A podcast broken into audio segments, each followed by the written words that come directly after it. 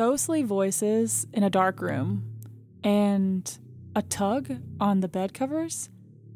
When you go to sleep at night, are you one of those people who can leave their feet exposed, or are you one of those people who has a little bit of fear when your feet are uncovered? By the time we get to the end of this episode, you're definitely going to want to cover your feet up. Welcome to History and Mysteries. I'm your host, Regina Helton, and I've got an extra spooky story for you.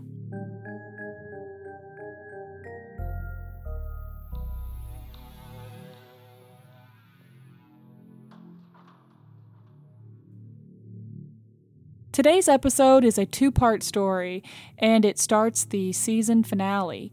If you have not listened to the other episodes in this season, you're going to want to go back and do that because there are teasers leading up to today that you need to hear about to really give this story um, full effect.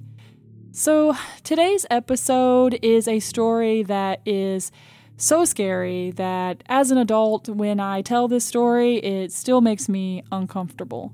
And I cannot wait to tell it. So, in the past episodes, we have talked about the Campbell Street House. The Campbell Street House has been the star of the last few episodes as we've went through various stories that family members have experienced in the home. And each story creates a sense of perhaps a heightened spookiness that finally just explodes with this story especially the story, you may remember, about the young man who had the ghostly visitor, the visitor that he actually thought was his friend, who nobody knew was there. And the bedroom that we talk about in that story is actually the setting for today's story. So let's get started. This story comes from my mother, and she has always told this story in one variation. Over the years, I've only heard one version, or let me say, I had only heard one version until one night when the full story came out, sort of on accident.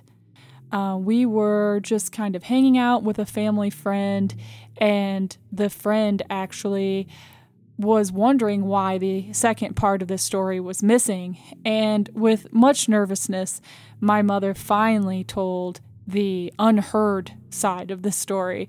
And let me tell you, it it is a it's a heck of a story. so, without any more lead up, here we go. Let me set the stage for you. So, after the incident with the young man who was actually my mom's brother, so go back and listen to The Ghostly Visitor, after he had the experience in the upstairs bedroom of the Campbell Street house where he thought he had talked to his friend in the middle of the night, later to find out he had not, um, he gave up that bedroom and decided to, you know, set up his bedroom in another area of the house. And you may remember that from the past episodes that he had actually painted the room purple and black.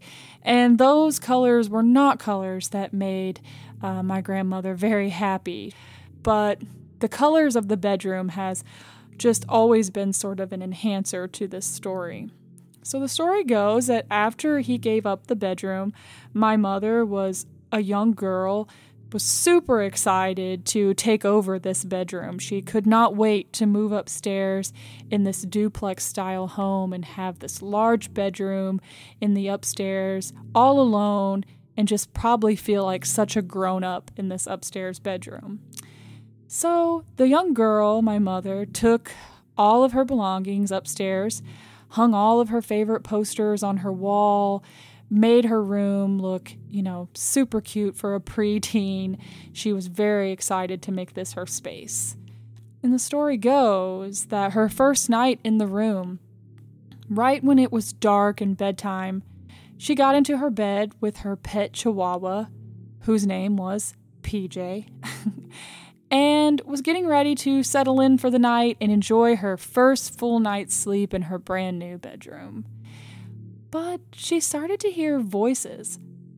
Voices that she couldn't quite make out what they were saying, she could just hear them.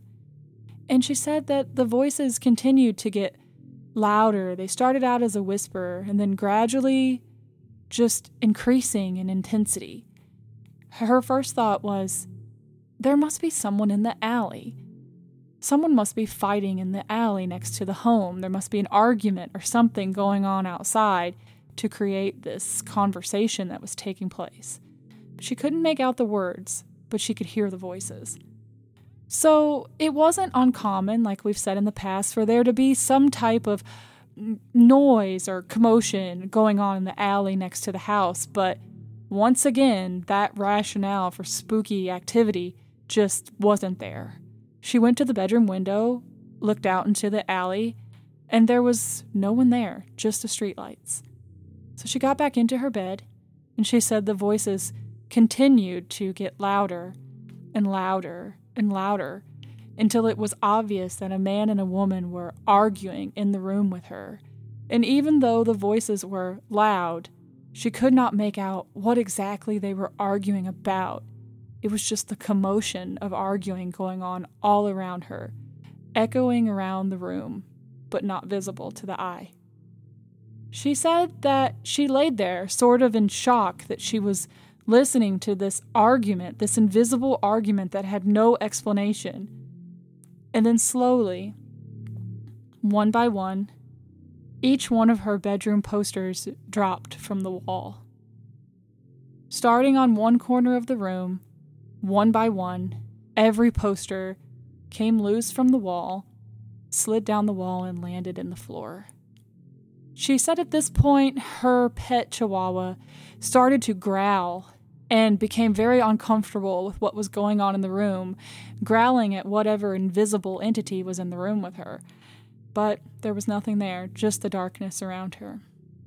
She said she laid there for what felt like hours, too afraid to move, too afraid to budge, not sure what to do but just listen. As the commotion of the voices started to calm down, she lay there in what she thought was finally silence. This experience had come to an end. But slowly, she says, that the attic doorway, which occupied one side of her room, the doorknob began to turn. Not fast, just slow, as though someone was slowly opening the door. She said the doorknob just turned back and forth, back and forth, over and over and over again. And she lay there in fear that this door would pop open at any minute, but it never did. It just turned over and over again. At this point, her chihuahua was in full defense mode, not just loving this commotion that was going on around him. She said he was barking, growling, and then he finally just started whimpering. He got down under the covers and was just whimpering. And she said she knew that whatever was going on wasn't supposed to be going on, but she didn't know when it would stop. And that's where the story has always ended. This is where my mother would say that she went downstairs and told my grandmother the story, and she just brushed it off, and then life went back to normal. My mother didn't spend a second night in the bedroom. She packed all of her things back up, just like her brother had done, and moved back downstairs into her old bedroom. And my mother would say that for years to come, there are various stories of the attic doorknob turning, voices in the room that other people experienced. And I thought the story was done with just this version. In next week's episode, we will take this story to the second part version, which pulls this whole story together into one fully terrifying ghost story.